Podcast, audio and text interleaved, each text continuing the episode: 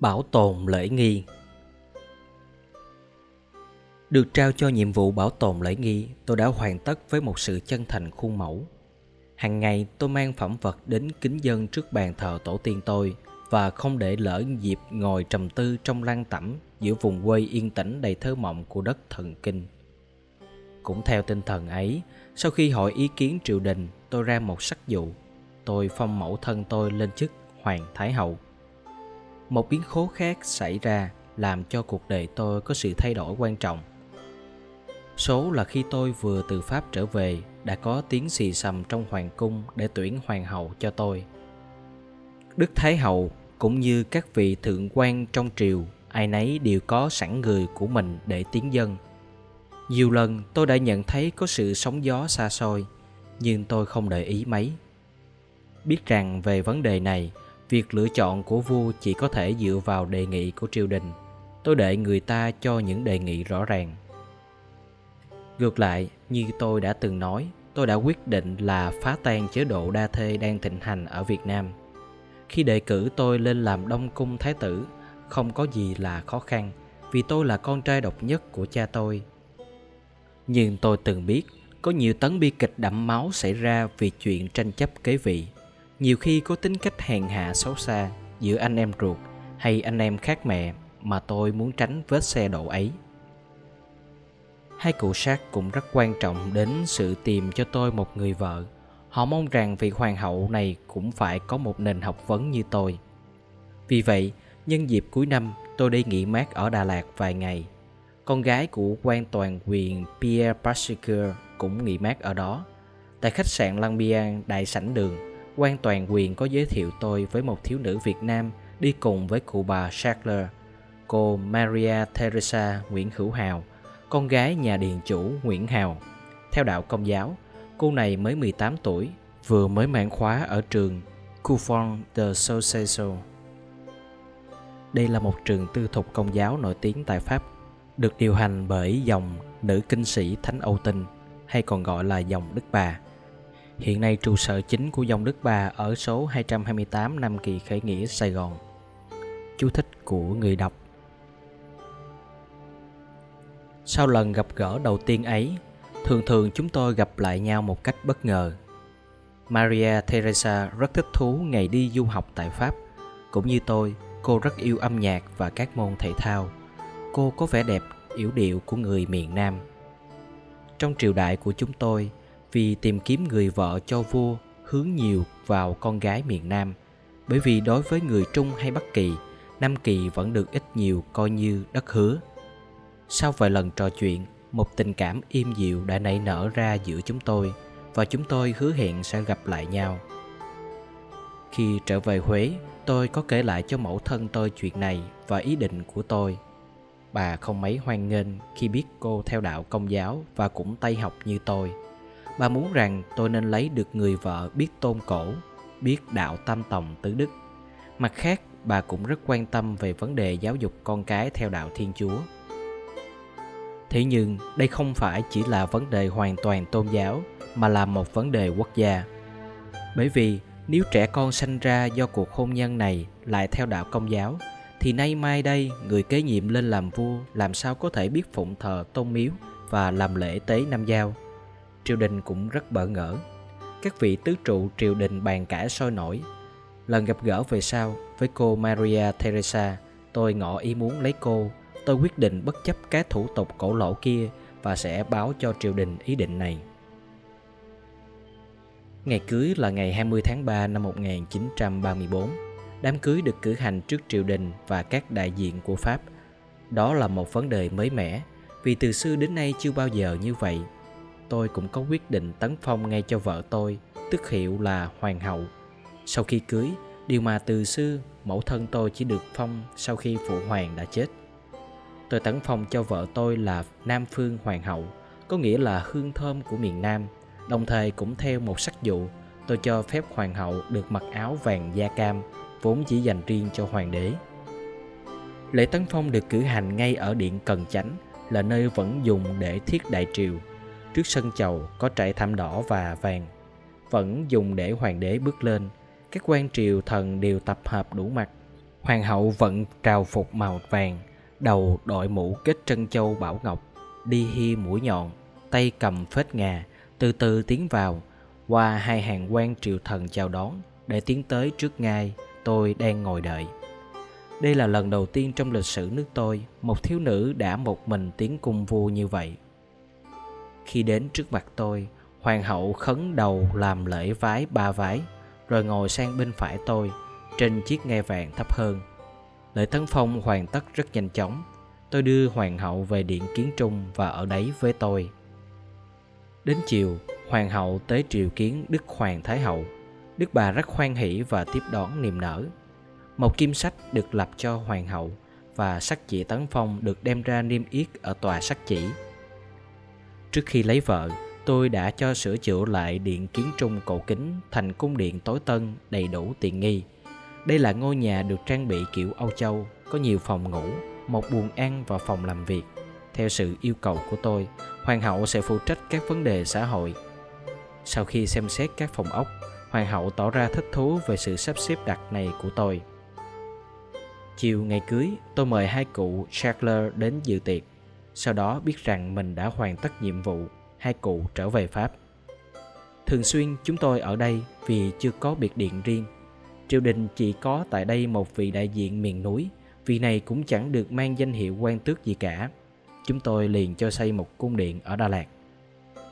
Ít lâu sau khi cưới, tôi có gửi cho Đức Giáo hoàng Pierre thứ 11 một bức thư và do chính phủ Pháp chuyển đi – Bức thư nói rằng người Việt Nam chưa có ai làm sứ thần cạnh điện Vatican.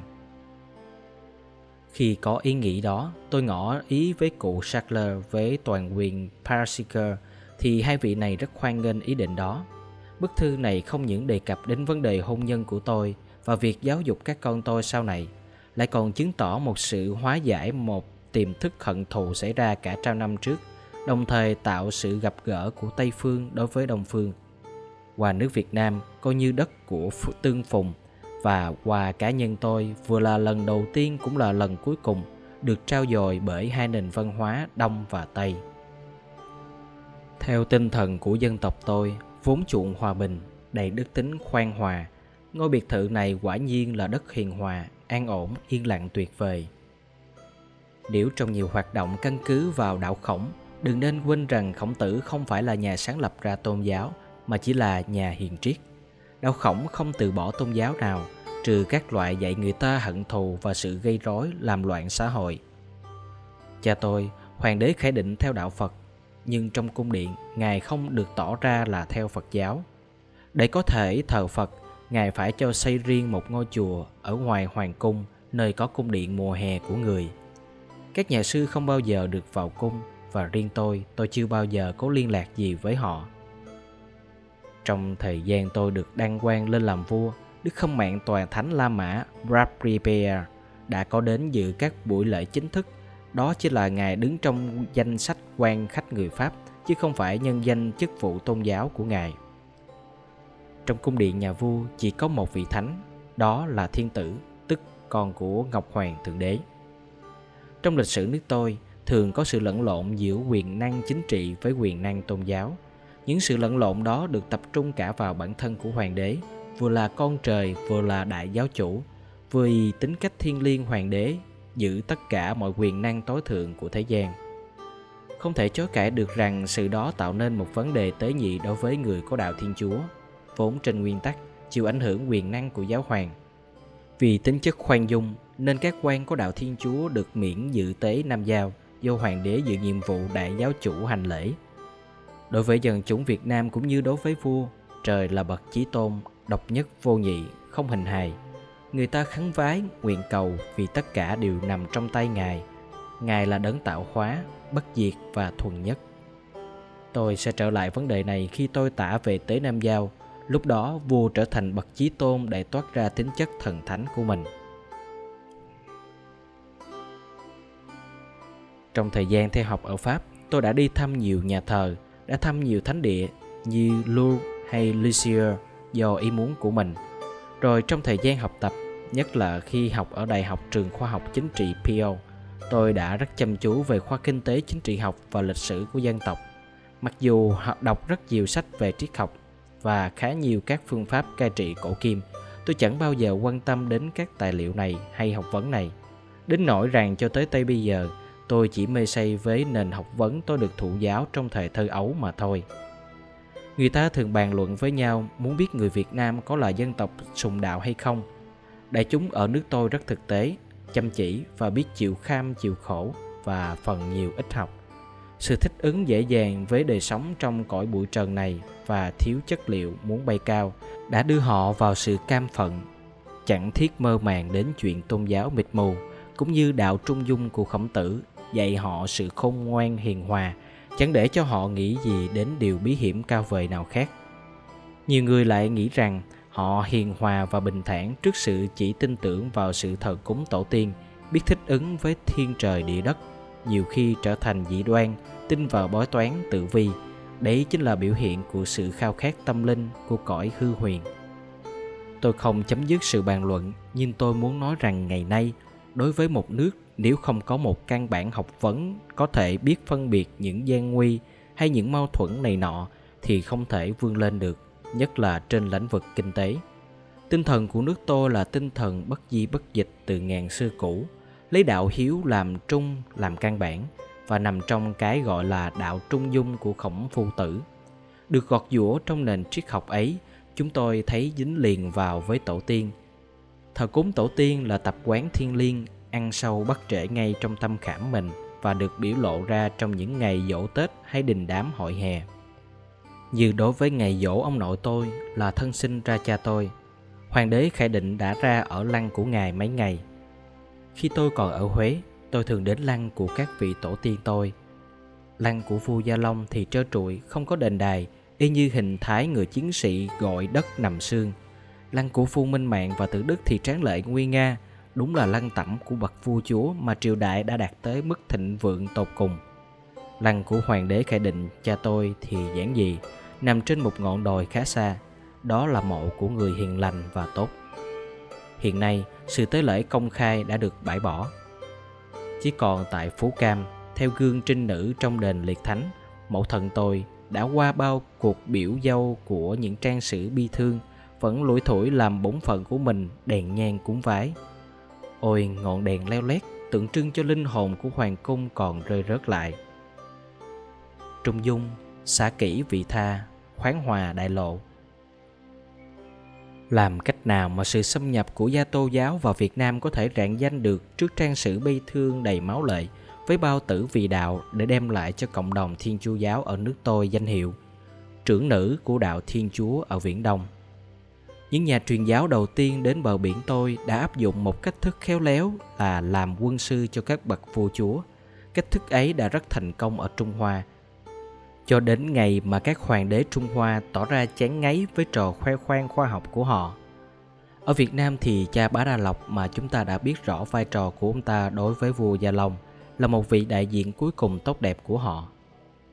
Nhiều giáo sĩ như trường hợp cha bá đa lộc nghĩ rằng nên giảm bớt sự cứng rắn bài giáo giết hại các nhà truyền giáo ở thế kỷ 18.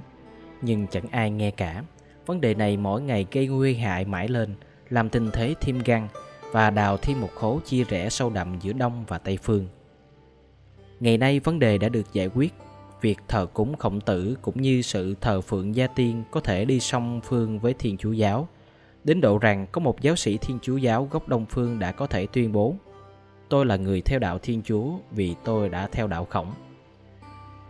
Sự tôn kính linh hồn của người Việt Nam khi sửa soạn về bên kia thế giới được thể hiện qua các tang lễ, vốn được sửa soạn kỳ lưỡng từng ly từng tí một. Nhờ thờ công giáo cũng bắt chước ghi lễ trình trọng này để cho phù hợp với nguyện vọng của dân chúng. Cũng như người ta không lấy làm lạ là nhiều gia đình Việt Nam đã lập bàn thờ tiên tổ, trước trên có treo tượng Thiên Chúa hay Thánh Giá – sự tôn thờ tổ tiên và khổng tử chỉ làm gia tăng tinh thần gia tộc và nhờ đó làm nở nang nền sự thế của công dân giáo dục bởi vì khi hiểu thấu đạo tinh thần, đạo hiếu, cũng như tam cương ngũ thường của khổng mạnh, thì có một tiềm năng mạnh mẽ để tin tưởng mà biết tiến tới dẫn thần. tổ tiên là những bậc tiền bối nối liền đời trước đến đời sau và trở thành bậc trưởng thượng để con cháu tiếp theo như thế đàn con mỗi lúc một ngày trưởng thành cứ theo vết chân cũ của người xưa mà đời lại nói dòng. Tôi rất sung sướng là bức thư tôi gửi cho Đức Giáo hoàng Pio thứ 11 đã được có thể tạo sự hiểu biết giữa Đông Phương và Tây Phương, dù chỉ trong muôn một. Tôi tin rằng chính sự thông cảm này đã có trong tôi một mầm quý báu. Vì vậy, sau đó rất lâu, khi tôi trở thành vua cầm quyền thực sự vào năm 1949, viên đại sứ đầu tiên được cử ra ngoại quốc, chính là viên thần Việt Nam cạnh điện Vatican.